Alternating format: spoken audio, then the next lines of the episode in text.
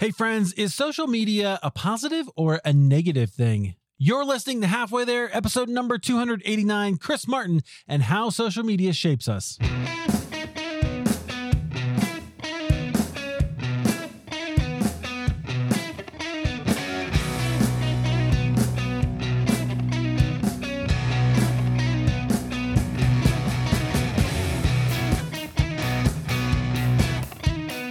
Hey friends, welcome back to Halfway There. This is the show where we have honest conversations with ordinary Christians about today's Christian experience. As always, I'm your host, Eric Nevins. Thanks for being here.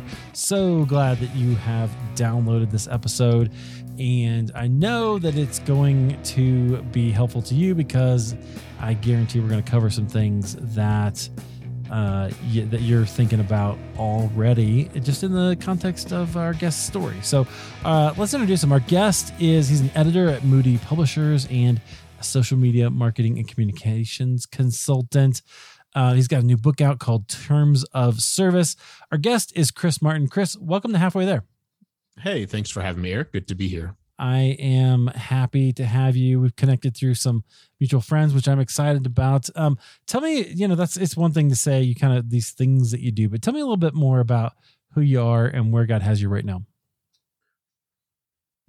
So where we are right now, maybe we start with the present. We can decide how far back into the past we want to go.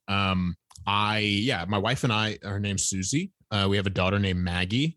Magnolia is her full name, and a dog named Rizzo, not named after a Muppet or a Grease character, but named after the former first baseman of the Chicago Cubs. Oh no! And I should have asked if you were a Cubs fan before we. I guess you're Moody, so that's all right. Are you a Cardinals fan though? I'm totally a Cardinals fan, and I like you can't see all my plethora of Cardinals hats up here, but yeah. Well, on video you can see behind me plenty of Cubs paraphernalia, some of which you can't even see, but so that's we'll put that aside, and we're brothers in Christ first, so more important. Yes, more important. I have plenty of Cardinals fans friends who have redeemed Cardinals fans for me, I am a Cubs fan, obviously. So we live out just outside Nashville, Tennessee.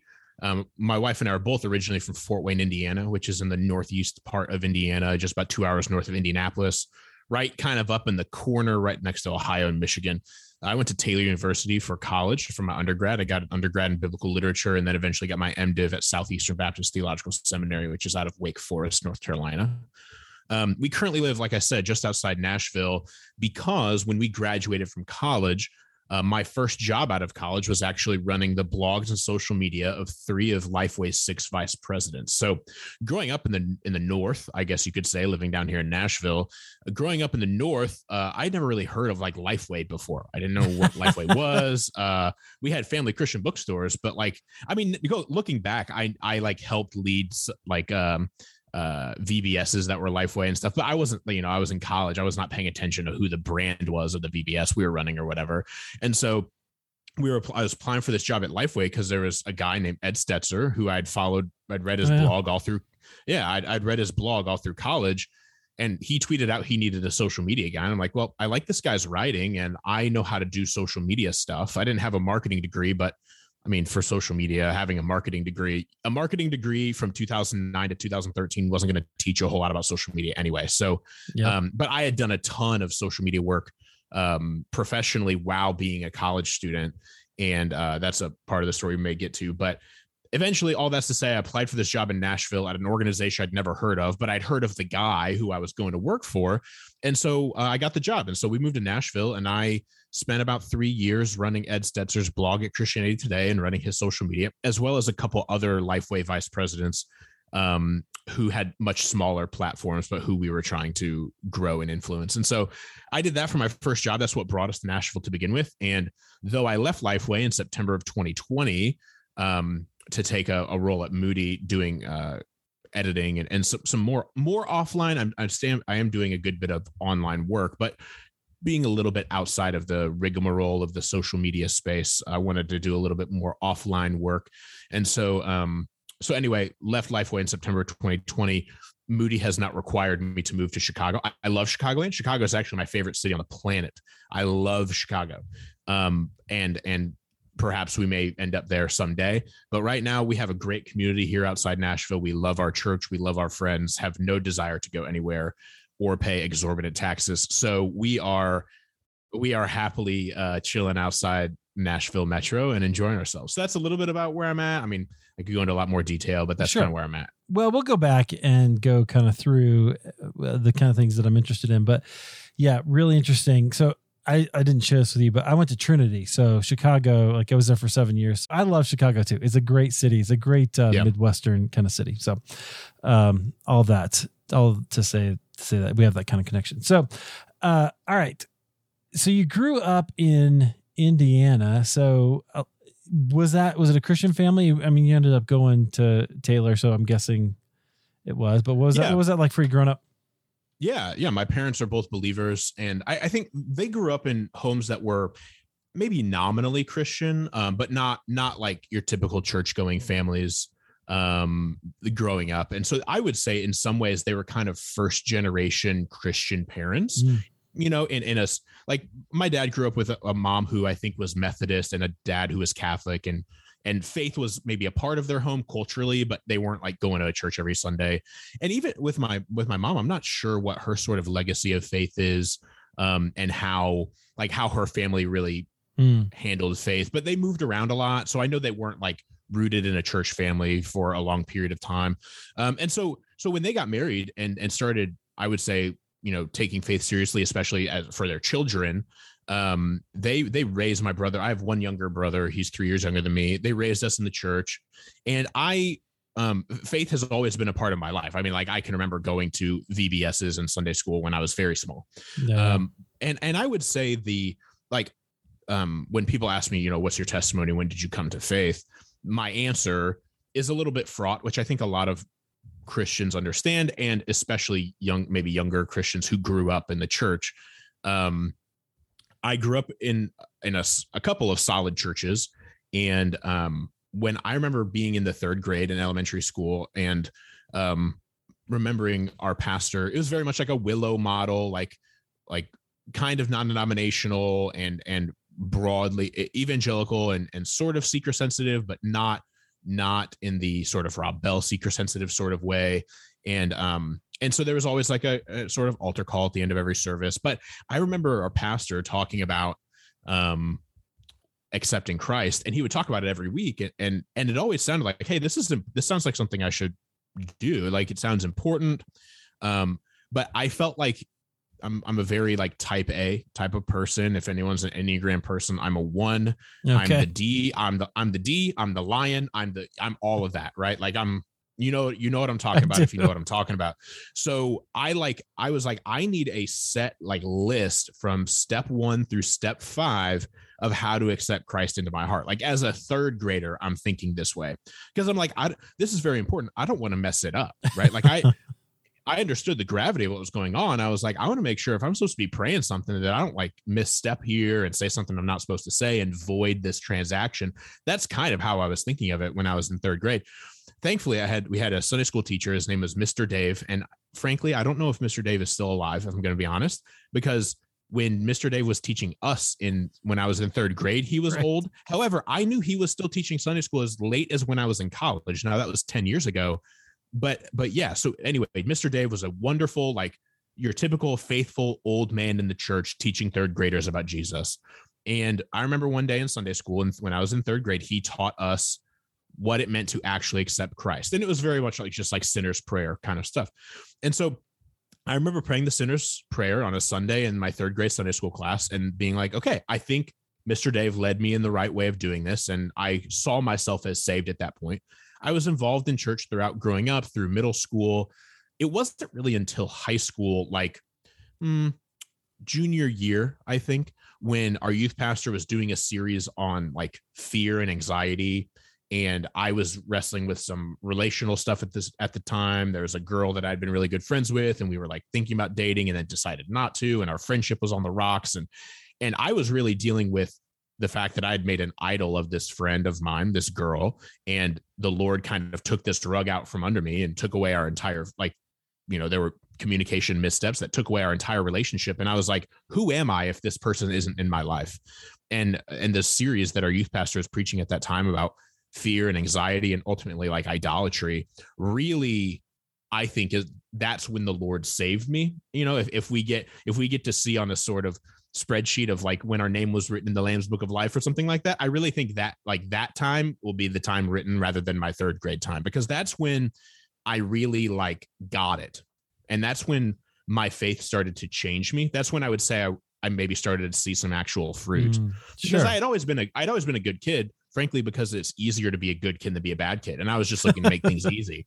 And so I would always keep my nose clean at school and not get in any trouble of any kind, just because I didn't want my parents to be mad and want to get things taken away from me. But as a kid, like it was never like an obedience motivated by my love for Jesus or being saved or something like that. But after that time, like junior, senior year of high school, my affections started to have a more Godward orientation, I guess is how I'd put it. Like I was like, how is this going to affect how I go to college? How is this going to affect what kind of career I choose? How is this going to affect, you know, all kinds of things about my life? It really, that's when faith started to seep into all different parts of my life. And so that's why I really point to that period of when I think I came to faith, and it colored, obviously changed my life moving forward. Which is really interesting. I'll tell you what I hear, because I think it's the experience that you describe is pretty common, especially among kids who go to church. It's exemplified for you. You're taught to either pray this prayer or kind of have faith in some way, and without knowing what it means. And I really think that's part of the journey, right? It's part of the journey is to not know what it means and to continually make progressive steps of commitment as you're going. So I don't know what, when you were saved, quote unquote, but I would say you were on that journey of a relationship with God the whole time. So, yeah. And I should say too, let me say this, because a lot of people poo-poo sinner's prayer stuff and say it does more harm than good, or, it's not a transaction, which I agree. I get all of that.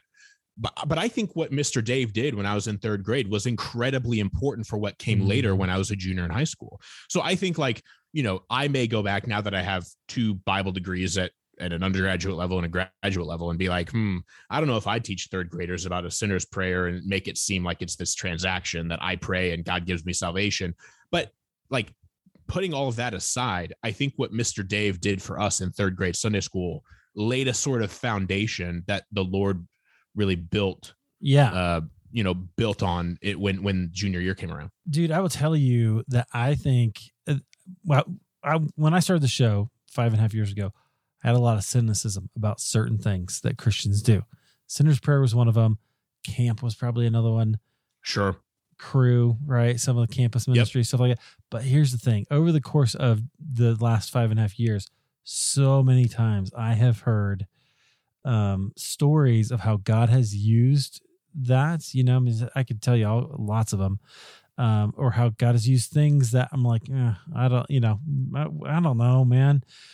But God uses them to start that journey for people. And I can't argue with that. So I've learned to be a lot less, or let me say a lot more circumspect about my criticism if I have it. So I totally buy that. And you know what? The other thing is people like Mr. Dave are just ordinary Christians who, which I don't say that in a diminutive way, ordinary Christians who are just trying to be faithful, right, to sharing the message that they've received. And that's certainly appropriate and okay. So friends, if that's you, don't stop. Just keep doing it. That's really highly important. Yeah. Mm-hmm. We need you. Okay, so all that. So then this starts to, suddenly your faith starts to influence your entire life, and you're starting to see that. And it's leading you to like think about your college decisions and where am I going to go? What did that do? So you decided to go to Taylor. Why did you decide? Yeah. So here we are, junior year, senior year. We get to senior year. Senior year, we could have a whole podcast about senior year, but I'll try to keep it. I try to keep it succinct. So I turned 18 in October of my senior year, and I don't know if this is still the case today, but like I remember feeling a pressure to decide where I was going to go to college by like Christmas of my senior year. So like the fall, I had done some campus visits when I was a junior, some in the very early fall of senior year. And my dad, a significant part of my story as it pertains to like the book and my interest in technology and social media, roots in my dad working for IBM my entire young life. So my dad started working for IBM when he graduated from Purdue University in the late or early 1980s, back when computers took up whole rooms. He did computer science at Purdue, and he went to work for IBM.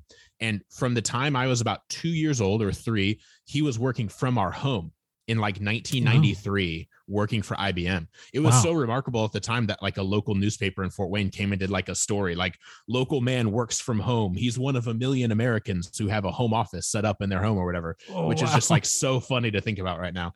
But now we're all like that. We're all like, right. And like this, like, it's so funny because like this was always the dream for me. Like it feels natural because I grew up with my dad working in a third bedroom upstairs in our house, you know, like it was just, he could always be there to coach baseball. He would mow the grass over his lunch break. Like it was just, I don't know. So it was fun to watch him grow up, like watched him do that while I was growing up, but he worked at IBM. So like we had a computer in our home far earlier than a lot of my friends did. I was messing around on the internet when I was in like first grade, which most of my friends obviously were not. I mean, this was like 95, 96. And so anyway, that's a big part of my story. But anyway, senior year of high school, I'm like, I think I want to go to Purdue for computer science like dad did. And my grandmother still lived in Lafayette, Indiana, where Purdue is. And we had like season tickets for football. And it was just kind of like a foregone conclusion that I was going to go there. No pressure from anyone else. I just kind of assumed it. And I had an interest in technology. In fact, like I had a tech column in our high school newspaper that I wrote like about, I remember when like the iPhone was announced my junior year, like I wrote up a column on the iPhone and like whether or not it would succeed. And so like, I was always interested in that stuff. So going into senior year, like, you know, August senior year, I'm like, I think I'm going to go to Purdue, do computer science. Yahoo, Google, these companies from Silicon Valley recruit at Purdue every year. And so I'll just like get a computer science degree, get recruited out to Silicon Valley and go make bank working in tech. And that was my plan. And this would have been, you know, like when Facebook was launching as I like have this idea. And so that was the plan. And then throughout fall, again, through the work of my youth pastor and being a part of the youth group and the sermons there, the small groups, I realized that I was wanting to pursue that dream for very selfish reasons. And through my own, like the Lord working in my heart, being a relatively new believer at that time. And I was like, I think I just want to be rich and comfortable. I don't know if I really want to do this. Like I find this stuff interesting, but I'm terrible at math and a computer science degree requires a good bit of math. And I think I just want to do this for the money. Like my mentality was I'll go out to Silicon Valley, make bank, and I'll like go to church and I'll be a Christian, but I'm not like, you know, I'm probably not going to like teach Sunday school or, you know, that kind of stuff. And so there's nothing wrong with anything I just described other than my own mentality. Yeah. It was a very selfish mentality. So around that time, and at the same time, I toured Purdue, like as a prospective student, already having been there like a dozen times, but it was very real now. And I was like, I don't know if I want to go to a school that's a small city, that's like 50,000 people. Like, I don't know if I want to have to take the city bus to class. I feel like I might want something a little bit smaller. And I went to a 2,200 person high school. So it's not like I was a Christian school kid who was afraid of a large environment or something. And so someone was like, hey, why don't you check out a small Christian college just to see a contrast? And so both Indiana Wesleyan University and Taylor University are about an hour from where I grew up. Like they're in the same county. They're in Grant County, Indiana, an hour south of Fort Wayne. And I had like one friend going to Indiana Wesleyan and a couple friends who were going to Taylor. They had already decided. And this would have been in the fall of senior year. And so, but one of the friends going to Taylor was this girl I really liked, the one from junior year.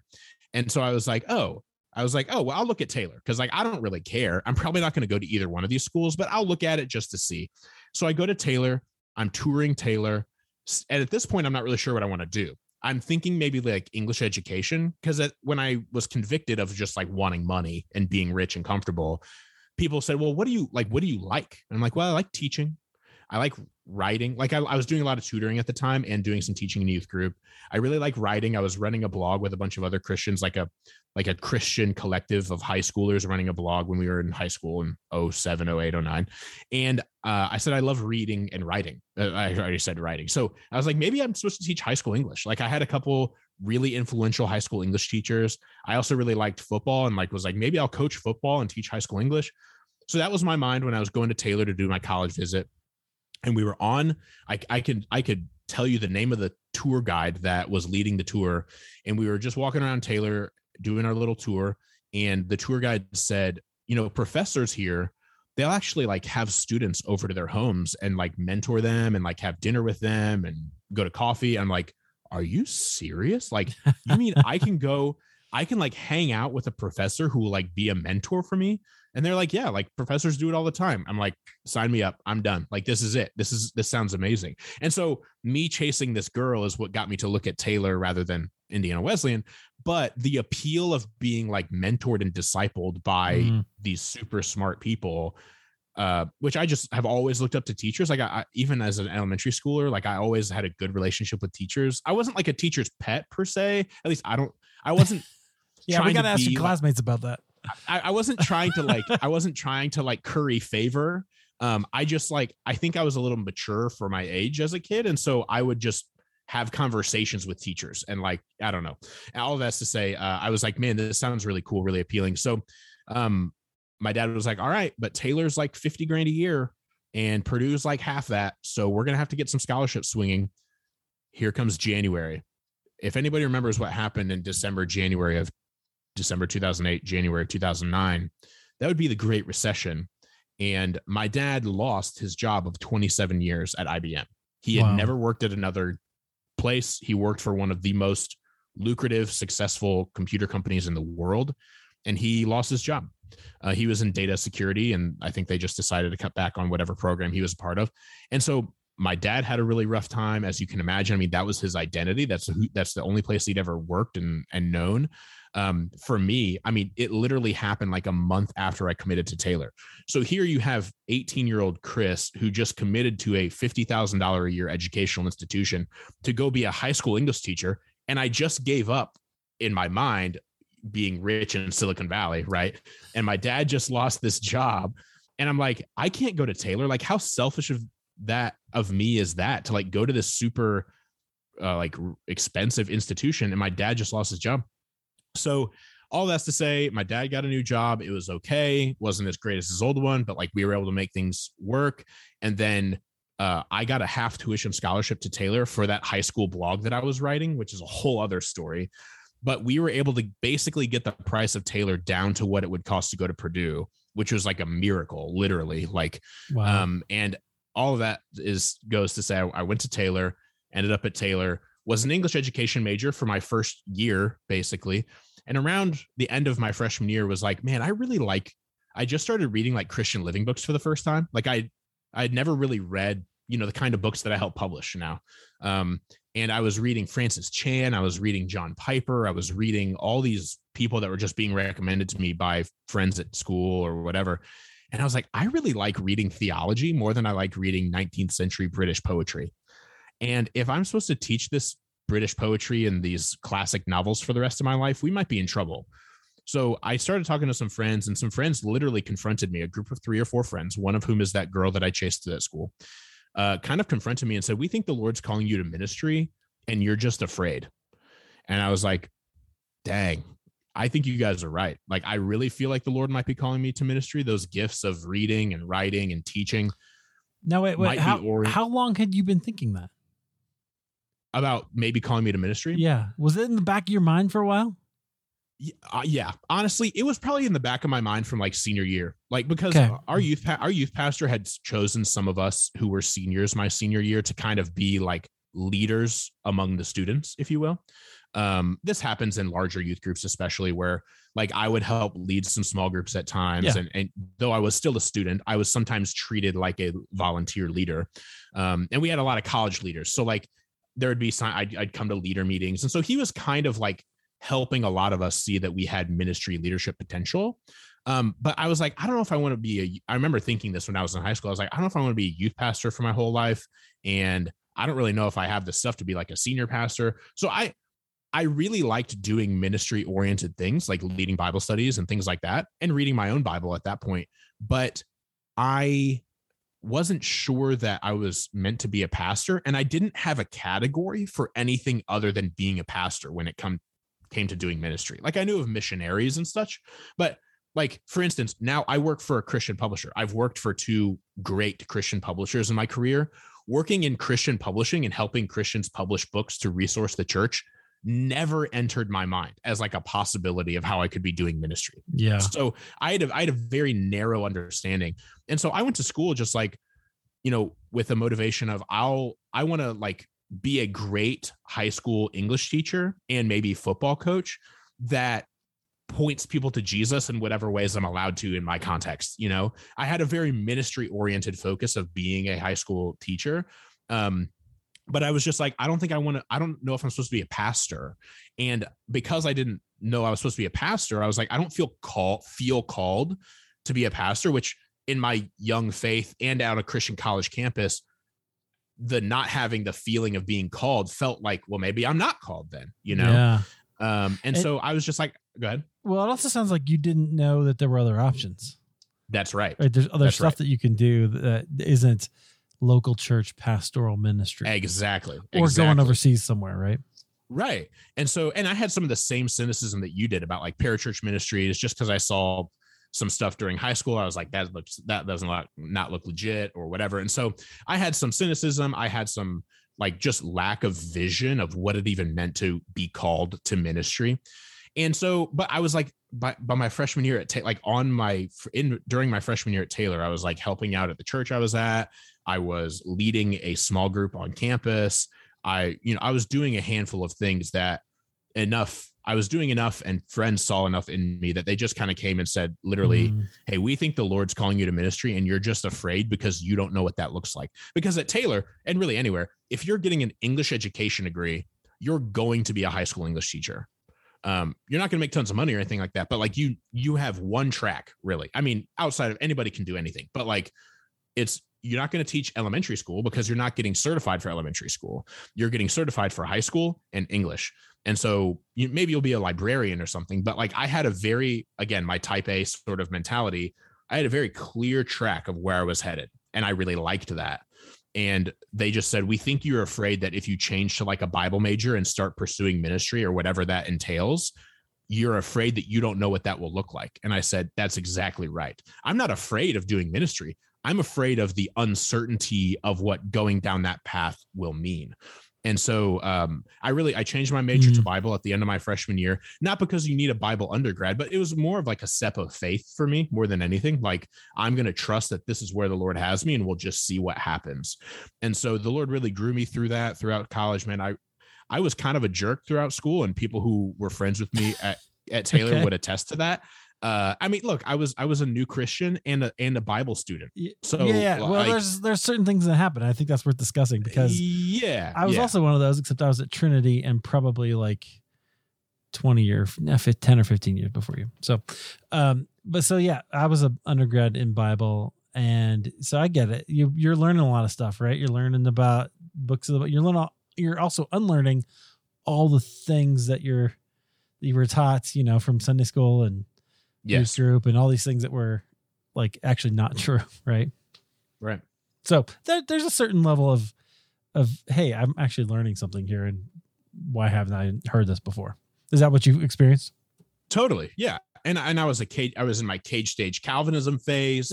I was cage stage Calvinism. What is that? Like what? Have you never heard this? I've never heard that term. Here's my contention about Calvinism, because I also tried to be a Calvinist for a while. It wasn't predestined, but I think Calvinism is a personality. That's my it's sure. Not, it's not actually a theology. Anyway, what is cage stage Calvinism? So I am still a Calvinist. Don't hate me, but I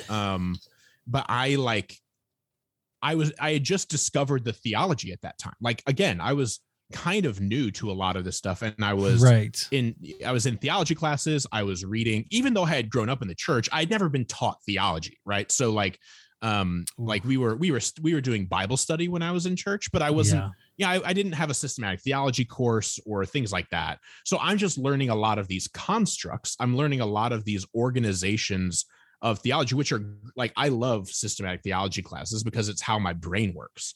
I've always been better at theology than I have been at like rote facts, I guess you could say. And like, I could rattle off theological ideas quicker than I could rattle off genealogies or something like that.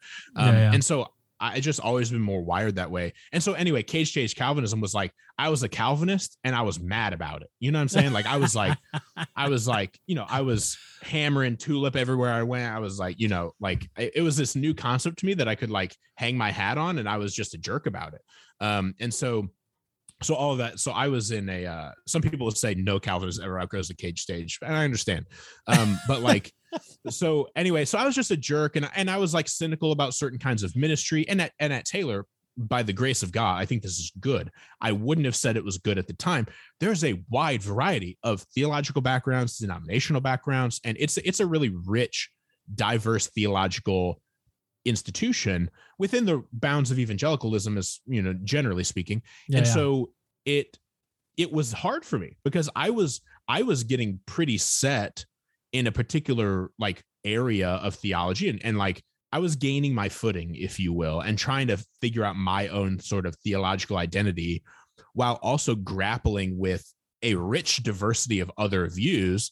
And so it was an over dinner, over conversations with roommates or floormates, so many theological debates and conversations that were often had in good faith, but it was a cauldron, a crucible of theological discussion. And so, you know, you can be a jerk in conversations like that. And I was just immature, you know? Well, right. So you got a bunch of immature people having really deep and profound conversations. How do you look at that time now? I think it was four of the most important years of my life, and incredibly valuable. I think like people say, and I'm going to get this wrong probably, that you can be social, have good grades, or sleep. You get two of those three. You don't get to have all three.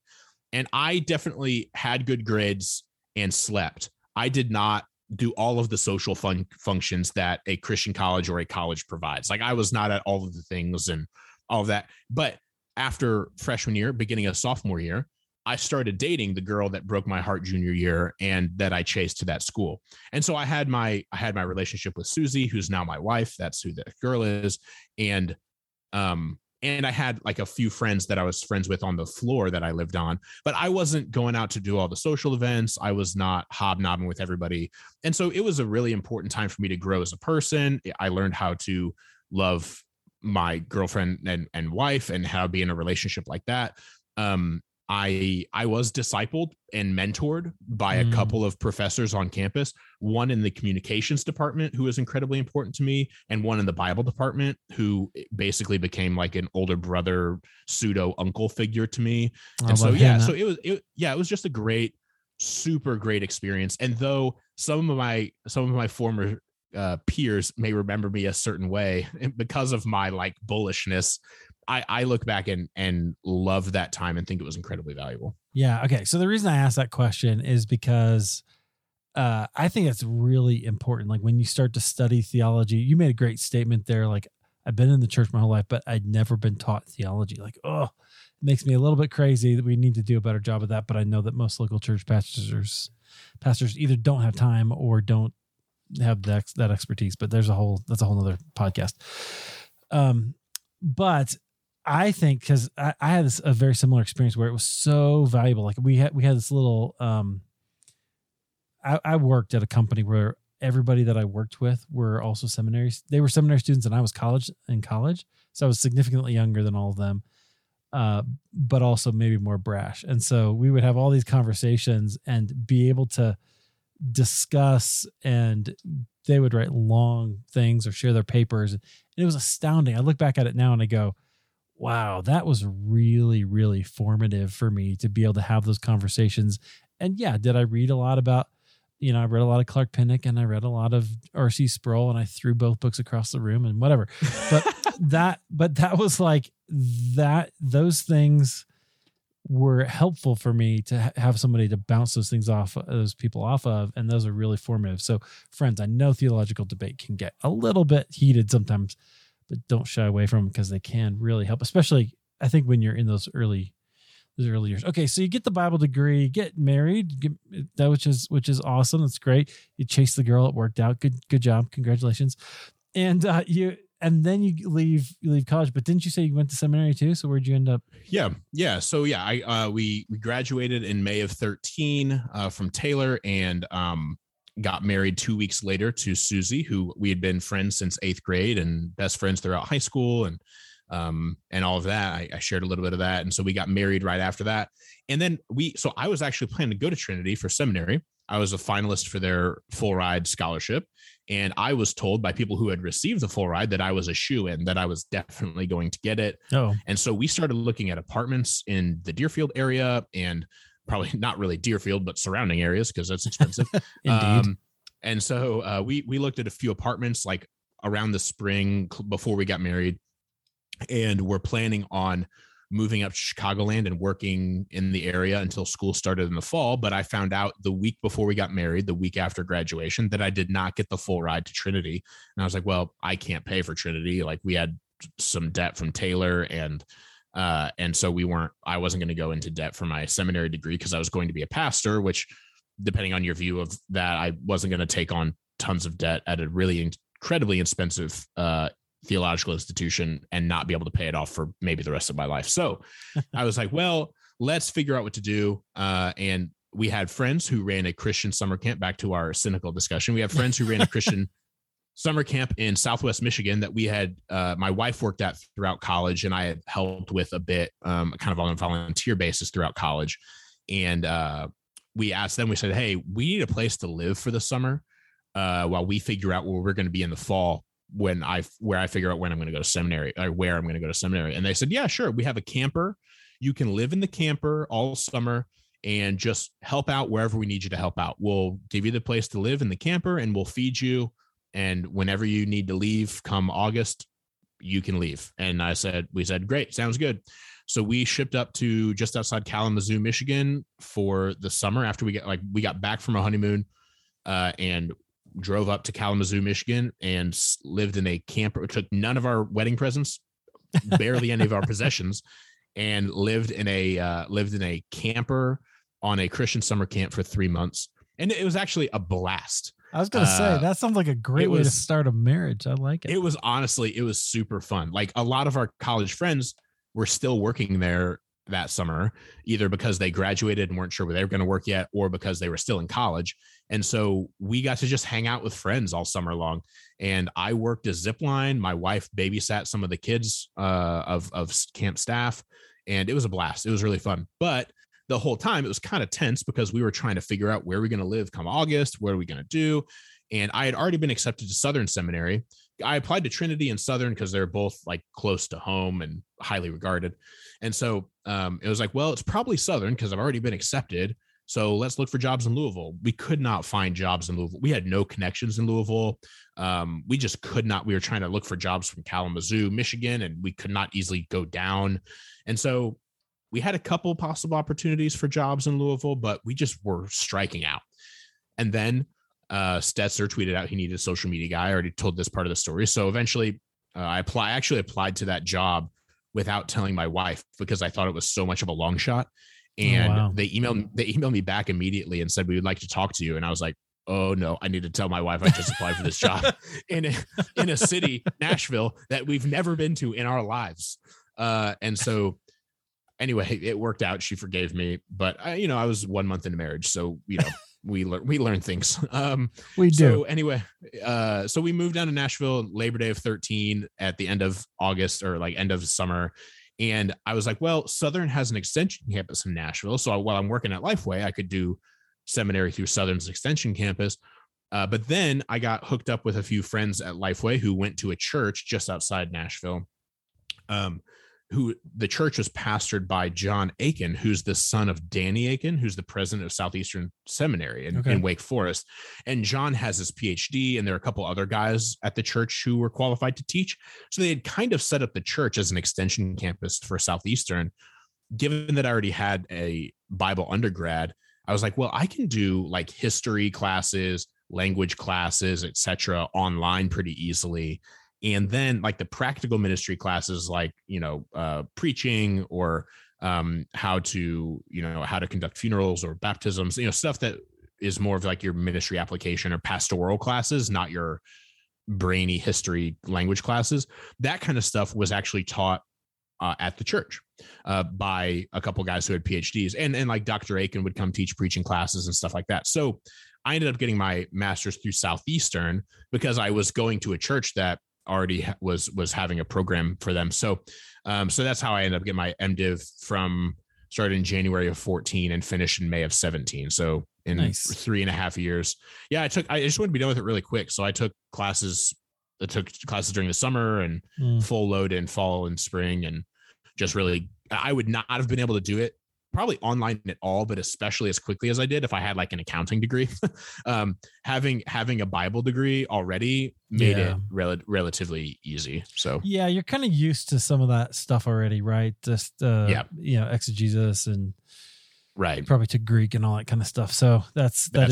Very, very good. Okay, interesting. Yeah. So that's all. Like I'm fascinated by the sort of progression, and if we can just pull on some threads a little bit, like it sounds like you feel like God was leading you through all of that as you were kind of getting more and more comfortable with, I think God's calling me not to pursue a life of self-service, but a life of service to others, where that he kind of just led you down these stones in the creek, if you will, right? Like just one step at a time.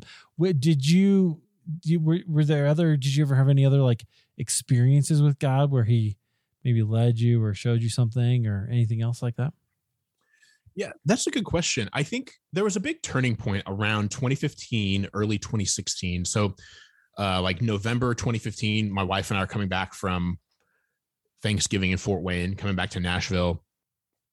We knew that Stetzer was about to leave soon to go to Wheaton, which that's where he is right now. And it was kind of like, all right, well, I want to maybe go into pastoral ministry. Like that was still the goal, even though I was working at Lifeway. It was like, well, I'm getting my MDiv to eventually probably be a pastor. Don't know what kind, don't know what context.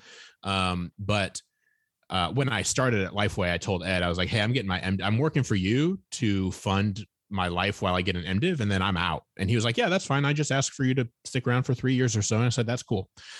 So we were getting close to that 3 years being up. We knew Ed was going to be leaving soon. So we knew we were approaching a sort of transition. And I had interviewed with a church back home and was just trying to figure out like, what's the next step here? I'm a planner, again, type A kind of stuff. Like I'm a planner, always thinking years out for good and for ill, always thinking years out. And so we were coming home from Fort Wayne to Nashville on the Sunday after Thanksgiving. And I actually asked my wife if she would take over driving because I needed to study for Hebrew. I excelled in Greek in undergrad. Like I loved Greek. I destroyed Greek. It was one of my favorite classes, but we actually didn't take any. You could do Greek or Hebrew. You didn't have to do both. So anyway, I was struggling in Hebrew in seminary.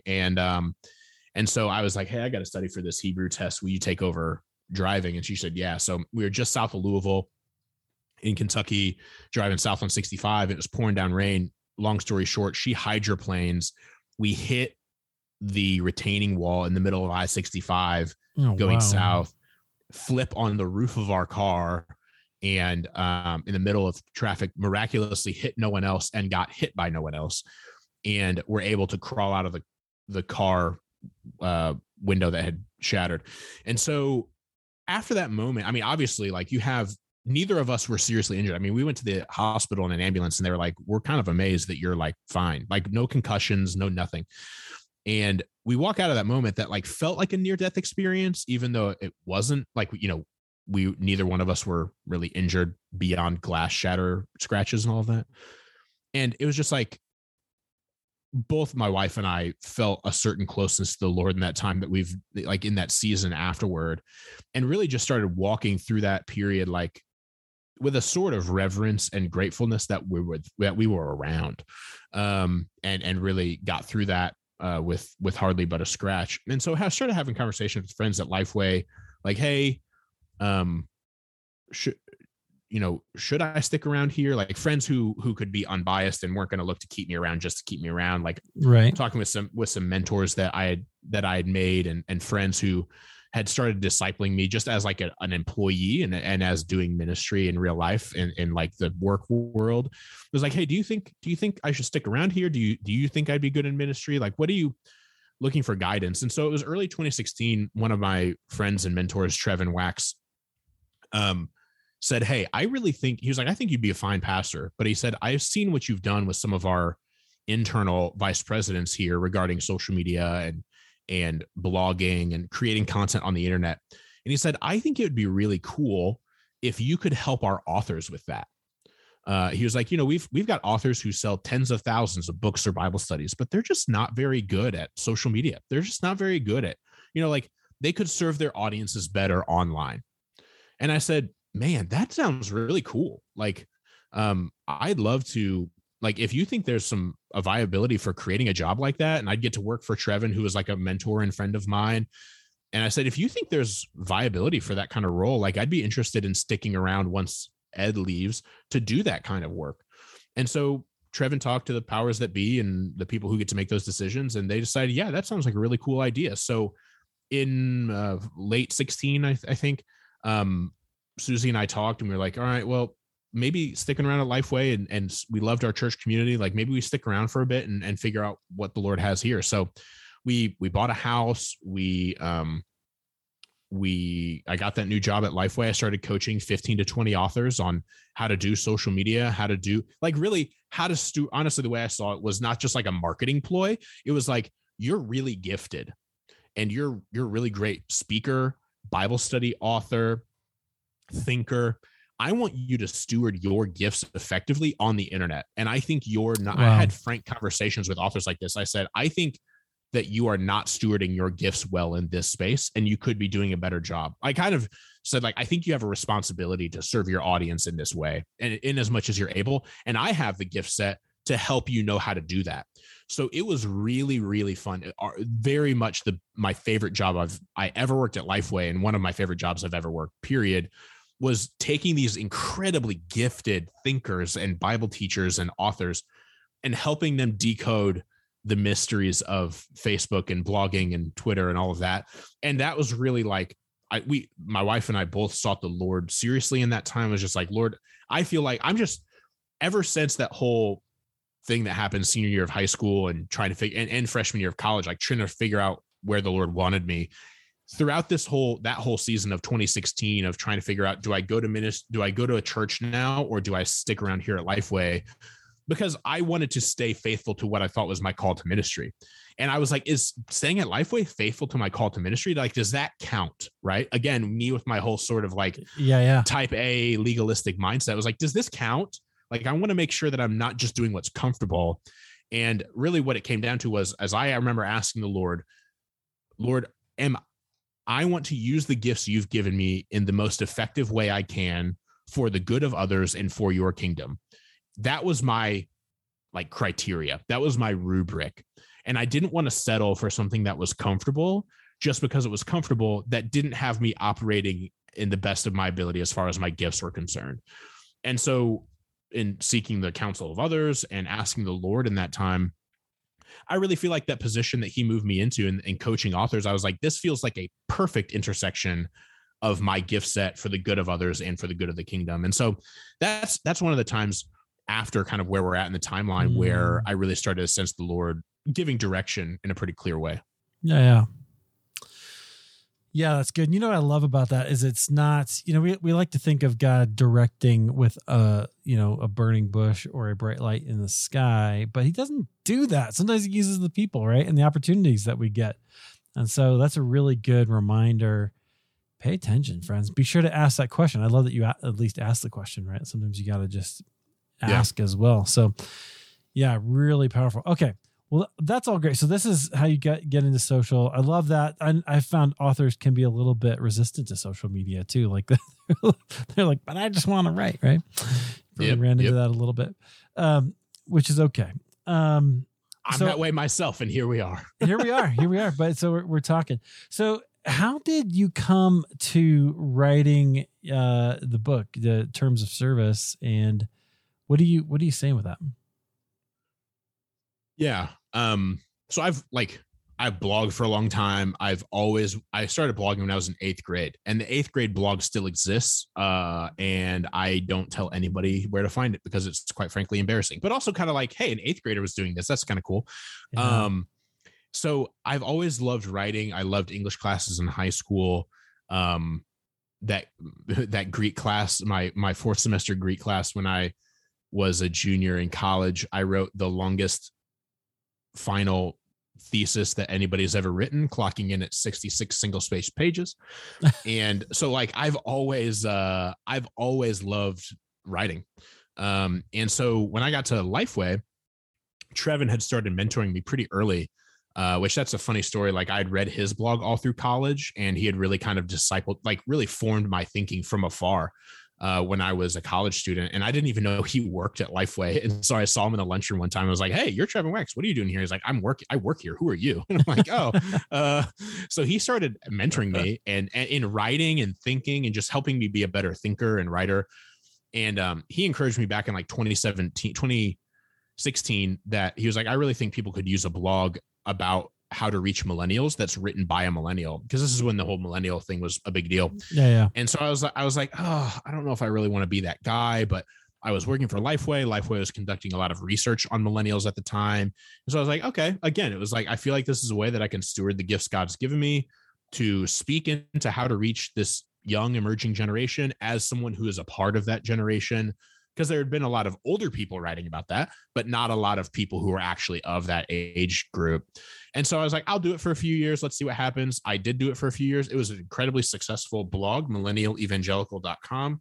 And it did very well. Honestly, it was the most, in terms of like page views, it's the most successful blog I've ever personally run. And I ended up writing a semi self-published book on that topic in like 2017. And then like I was done with that. And I went into a season of like 2 or 3 years where I barely wrote. I had writer's block. Every time I sat down to try to write something on the internet, I was like, nobody cares what I think. Why would I even write anything? Like, who am I to write something that people should read?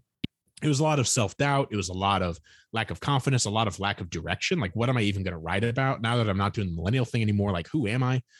And then I read in, 2018, maybe early 2019, I read Neil Postman's Amusing Ourselves to Death for the first time. And I'd read Postman before. I read Technopoly in college and generally knew of him, but had never read Amusing Ourselves to Death. I read that book in 2018-ish, and it blew my mind. It mainly blew my mind because it was written in 1985, and it could not be more relevant to today. Yeah. Postman is primarily expounding on the television and its effects on culture and society, but so much of it applies to what we're dealing with in social media today. I read that book and I said, I said, it doesn't feel like there's anybody really being Neil Postman today, especially in the Christian space. So I thought to myself, I said, what if there was somebody? I was like, because I loved reading Postman so much. It was first a, is there anybody who's like a Christian Neil Postman for the 21st century? And I kind of poked around and there wasn't really, at least that I could find, someone who had like a Christian perspective on our relationship with social media. There are some books, some like individual books out there. I think of Tony Reinke's Competing Spectacles or other similar, like Andy Crouch's TechWise Family, but Andy's book is about tech generally. Tony's writing is also about technology more generally and screens even specifically, but no one specifically about the medium of the social internet. And so I said, well, gosh, I would really benefit from reading someone like that. What if I tried to do my best 21st century Christian Neil Postman impression? I guess you could say. And I was already reading a lot about social media and was working in it on a day-to-day basis. And so what I found was my interest in social media content strategy, which had been well established for a number of years, was transitioning not necessarily away from that, because even to today, I'm still interested in that. But I was becoming more and more interested in the sort of theological and philosophical underpinnings of what is social media doing to us? How is it changing how we think? How is it changing how we communicate with one another? How is it changing our definitions of truth or our understandings of beauty? And I started to ask all kinds of questions like this. And then I would ask those questions and research and write about the answers. So I started a Terms of Service newsletter. And around that same time, a friend of mine, her name is Trillia Newbell, came to me with the idea of writing a book on social media. She said, I think you have a book in you on social media. And I said, I think you might be right. And I had actually written an outline. It's funny. I say this in the acknowledgements to the book. I had actually written an outline to a social media book in a notebook while taking notes during a sermon at our church. I was taking notes of the pastor preaching, and our pastor is so, he gets my mind going so much that while I'm taking notes on his preaching, I'll often be like, oh man, that gives me a really good thought about this, or that gives me a really good thought about something else. And so I remember one time while he was preaching, I just sketched out a very simple, 3 parts, 9 chapters. Here's what a social media book could look like. And that was 2 years before my friend Shirley had brought up to me the idea of doing it. So I had to dig out that notebook and be like, oh, is this any good? Could I make this into a real thing?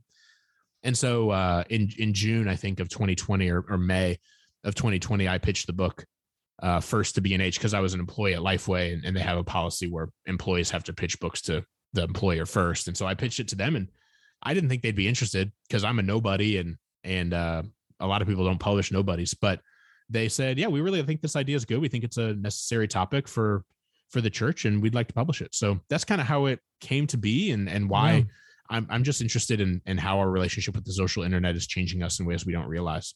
So, which is a really fascinating topic. So so one of the things I do is I run a group called Christian Podcasters Association. So we're all podcasters, right? We're all on social media all the time. It's Facebook, right? It's a Facebook group. So I'm sort of, I have to stay there, right? Even if I want to. So, but it's tough to kind of break away sometimes. So what would you say that social media is doing to us? And what would you say might be a healthy way to have a boundary? Yeah. The kind of primary message in the book, I guess if I could summarize the thesis of the book, is that man created social media to serve man, but man has come to serve social media. And social media platforms are not neutral tools that could be equally good for you, equally used for good or for evil. I think they're bent toward brokenness and sin. And we have to intentionally try to use them for good, redemptive purposes. And I think my concern, really the reason I wanted to write the book, is I think we have too uncritically embraced social media's role in our lives. And that's part of it. I proposed the title Terms of Service for the book as a joke. I did not think they'd actually take it. And the whole point was there are a couple that has a dual meaning. We never read the terms of service for these platforms that we sign up for. So wouldn't it be funny if there was a book called called Terms of Service, and maybe somebody would actually read the terms of service for once, or maybe they wouldn't, I don't know. But also I think there's a sort of hidden terms of service to social media platforms that we're agreeing to that are never written anywhere. Not that we would read them anyway, but there's nothing in the terms of service about how Instagram will reshape our understandings of beauty or how Facebook will lead us to misunderstand what reality is and what it isn't, or there's nothing in terms of service about how social media platforms are prone to draw us into polar tribes that war with one another. And so I think there's a sort of hidden terms of service that we agree to anytime we engage with these platforms at scale, that a lot of us we just give Facebook our location because it asks for it. We just say yes to everything because why not? And I think there's a lot of good to social media. Throughout the book and my ministry in talking about these topics, I almost never advise anyone to just delete their accounts because it doesn't solve the problem. Now, for people who are addicted to social media or have an actual clinical problem, I think that deleting accounts can be helpful. But I think if you have this idea that I'll just log off or delete Facebook or boycott Facebook, that it's going to go away, that's foolish. And so I think what I'm interested in is not a sort of mass exodus from these platforms, but what I'm most interested in is a critical relationship with these platforms, an intentional relationship with these platforms where we ask ourselves, do I need to have notifications on or do I not? Rather than just saying yes. We just have this perpetual tapping of yes on everything. we'll say yes to giving Instagram our location so that it can accurately determine the temperature when we want to put that on our Instagram story for our location. But like, do we really need to give Instagram our location? Like, is it worth it? Like, we're trading our privacy for personal expression. Is that a worthy trade? Yeah. So the question I hear you asking is how, like, what are we trading off? Right. And that may or may not be good. So this is one of the things that I'm really fascinated by, because I was so disappointed with the churches, but overall, the ones that I experienced, and I knew a lot of pastors, spent a lot of time in school, right? So my Facebook on Sunday was full of churches streaming their service, right, during COVID. And then I've interviewed a number of other people like Jay Kim and Felicia Song, who are like really hesitant about, they're like, well, we need embodiment. And I love them. Like, don't get me wrong. You guys should go listen to those episodes. But they're both great. I just read Felicia's book. Felicia's new book is wonderful. So good. But what bothers me is I'm afraid that the church, that the American Evangelical Church is going to go, or at least a segment of it is going to go, I'm just not going to participate. And like you're saying, right. And then thereby, number one, make those places more evil. And number two, simply miss out on being able to communicate with entire generations. And that terrifies me even more. I think we should ask the question, how does it shape us? Which is the question I think you're asking, but let's do it critically, but let's also not abandon it. That's right. I don't think, again, I don't like making people's social media decisions for them. So like, if some people want to totally opt out, like, I don't think that's wrong. Because people have to take into consideration their own proclivities, their own temptations to sin, all of those things. But I think to unabashedly say it's just all bad is wrong, is categorically wrong. And the thing that I've always had to say, especially as I've talked to folks about this book, and a lot of, like, I rarely write about, either in my weekly newsletter or in this book, about the good of social media. That doesn't mean I don't think social media is all bad.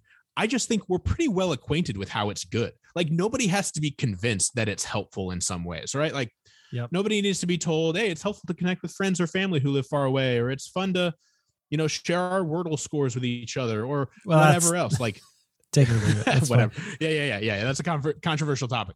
But like, nobody has to be convinced that social media is entertaining and helpful in some ways. But I think a lot of people need to be convinced of the negative side effects. What's interesting, though, is through COVID, I think one of the maybe few good things to come of COVID is, I think that so many of us have had to rely on these platforms so much for social interaction, for sense of community, for church, is that a lot. Like, I used to have to knock down the door to get people to talk about the negative sides of social media.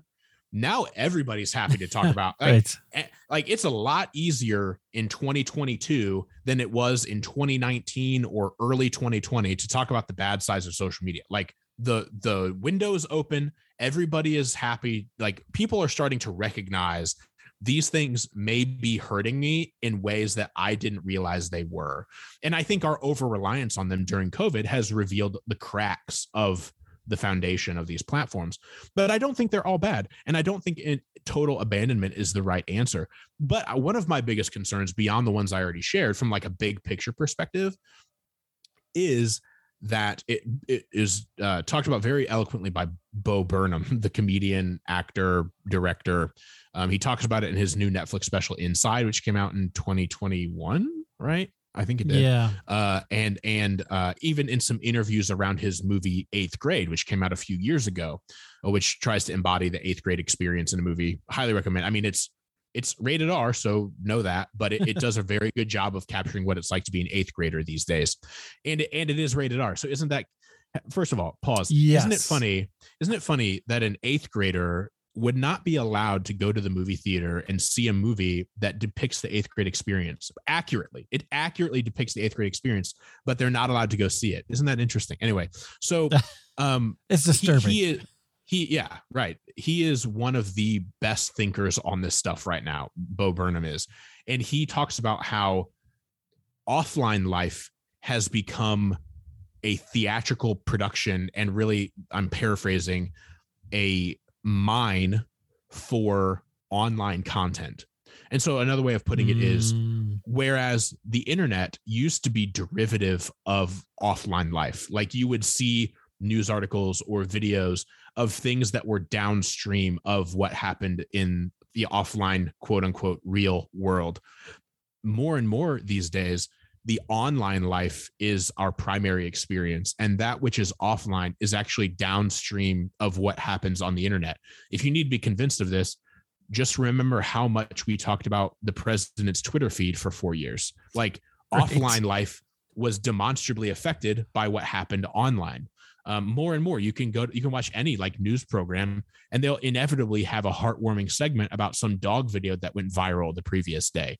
Offline life is downstream of online life. That's a problem. So I don't have a problem with pastors streaming their services or whatever. Like, there are all kinds of ministerial uses of social media that can be good. What I do think is a problem is if we start to prize and prioritize the online experience over the offline experience, which I think is happening in so many areas of life right now that can be damaging, not only for our spiritual lives, but for our emotional lives and otherwise. Yeah. I'd like to see us think about the internet and its tool and its, various iterations as tools, right? Like, as long as we keep it in its proper context, there's a lot of value and good there. But when it becomes life, that's an issue.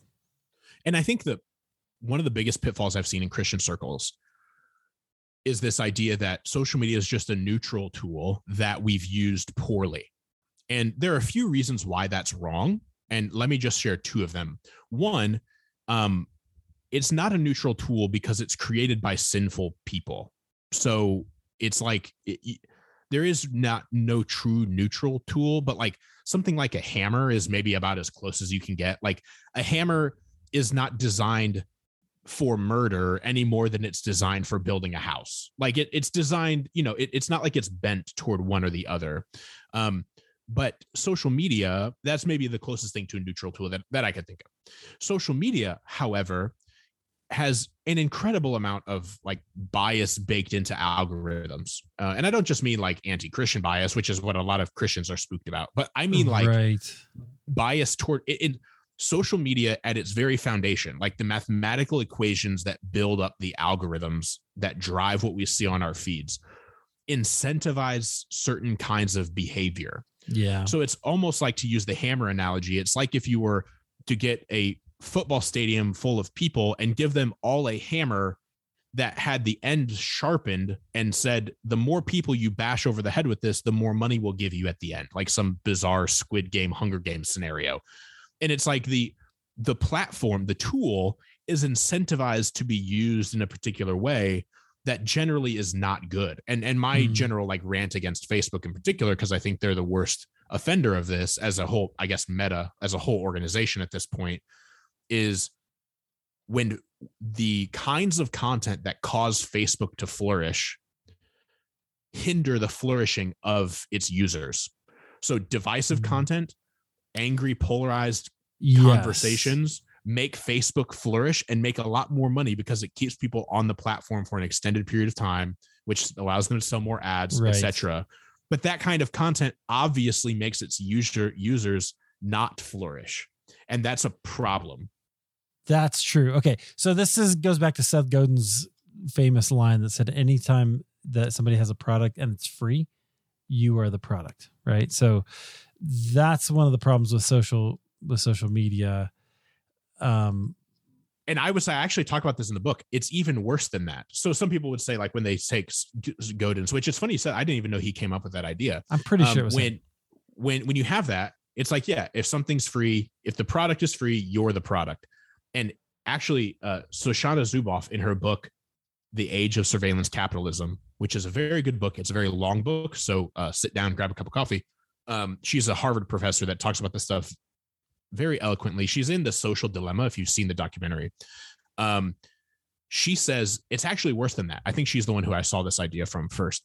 She said, you are not the product.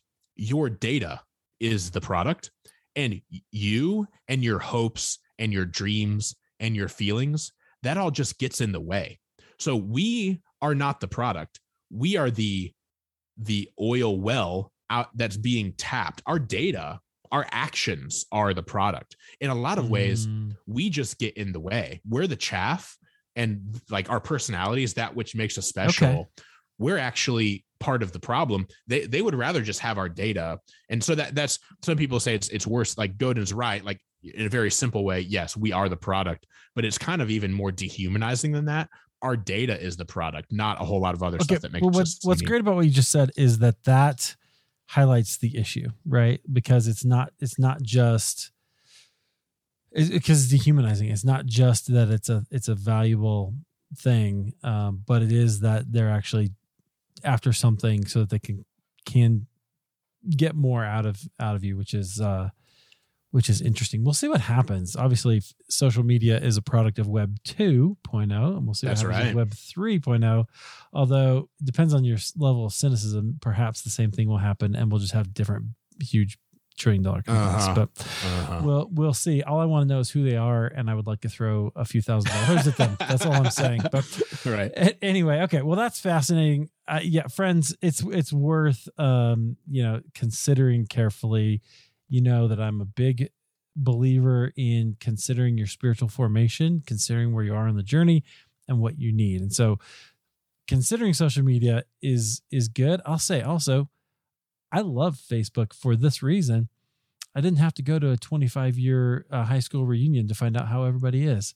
I know, at least, and the ones that I want to know, right? I don't need to know all of them, but there's a few of them that I want to keep in touch with, and that's great. And it allows me to do that, which I think there's some value to that. And I think if we can use it right, then that's good. Totally. Anyway, Chris, I've kept you a lot longer than I promised you, but thank you for sticking around. And is there anything that you want to leave us with? I should say before I turn it over to you, what's your website? Is it termsofservice.com? Termsofservice.social. So, okay. Yep. www.termsofservice.social. Sometimes if you just type it in without the W's, it can be wonky. I don't know why URL thing, but if you go to my Twitter, I'm at Chris Martin 17. You can find, you can connect with me there, find the newsletter, etc. Perfect. So, I will link that in the show notes. Is there anything you want to leave us with? It's really awkward. I've written on this before, in fact, quite recently, that the kind of person who likes to write books is often quite antithetical to the kind of person who likes to promote themselves. I think it's like the person who likes spending early morning hours in the dark of their study does not like the time they have to spend in the spotlight. And so going on podcasts like this, I really enjoy conversations like this. You've been great. It's very fun. I really don't like asking people to buy my book. However, I would really like to continue writing books because I really enjoy that time in the study. And so I'd like to use just a moment in the spotlight to please ask you, if you've enjoyed this conversation at all, consider checking out the book. I feel like I am standing naked before a crowd of thousands asking people to check out my book because it makes me feel very awkward and terrible, but that's part of the game. And I would really like to just keep writing. And the way I get to do that is by having a few people buy some of these. So if you found this conversation valuable, if you found it interesting beyond my personal biography information, maybe even these last 15 minutes, I'd ask you to kindly buy it. And maybe if you have a few minutes, review it on Amazon, regardless of whether you like it or not. That would be just super helpful for me, and it would help me get to keep doing this. So thanks for listening, and thanks for hanging out. I hope it's been helpful for you. Yeah. Thanks for being here. I appreciate it, Chris. Sure. Thanks.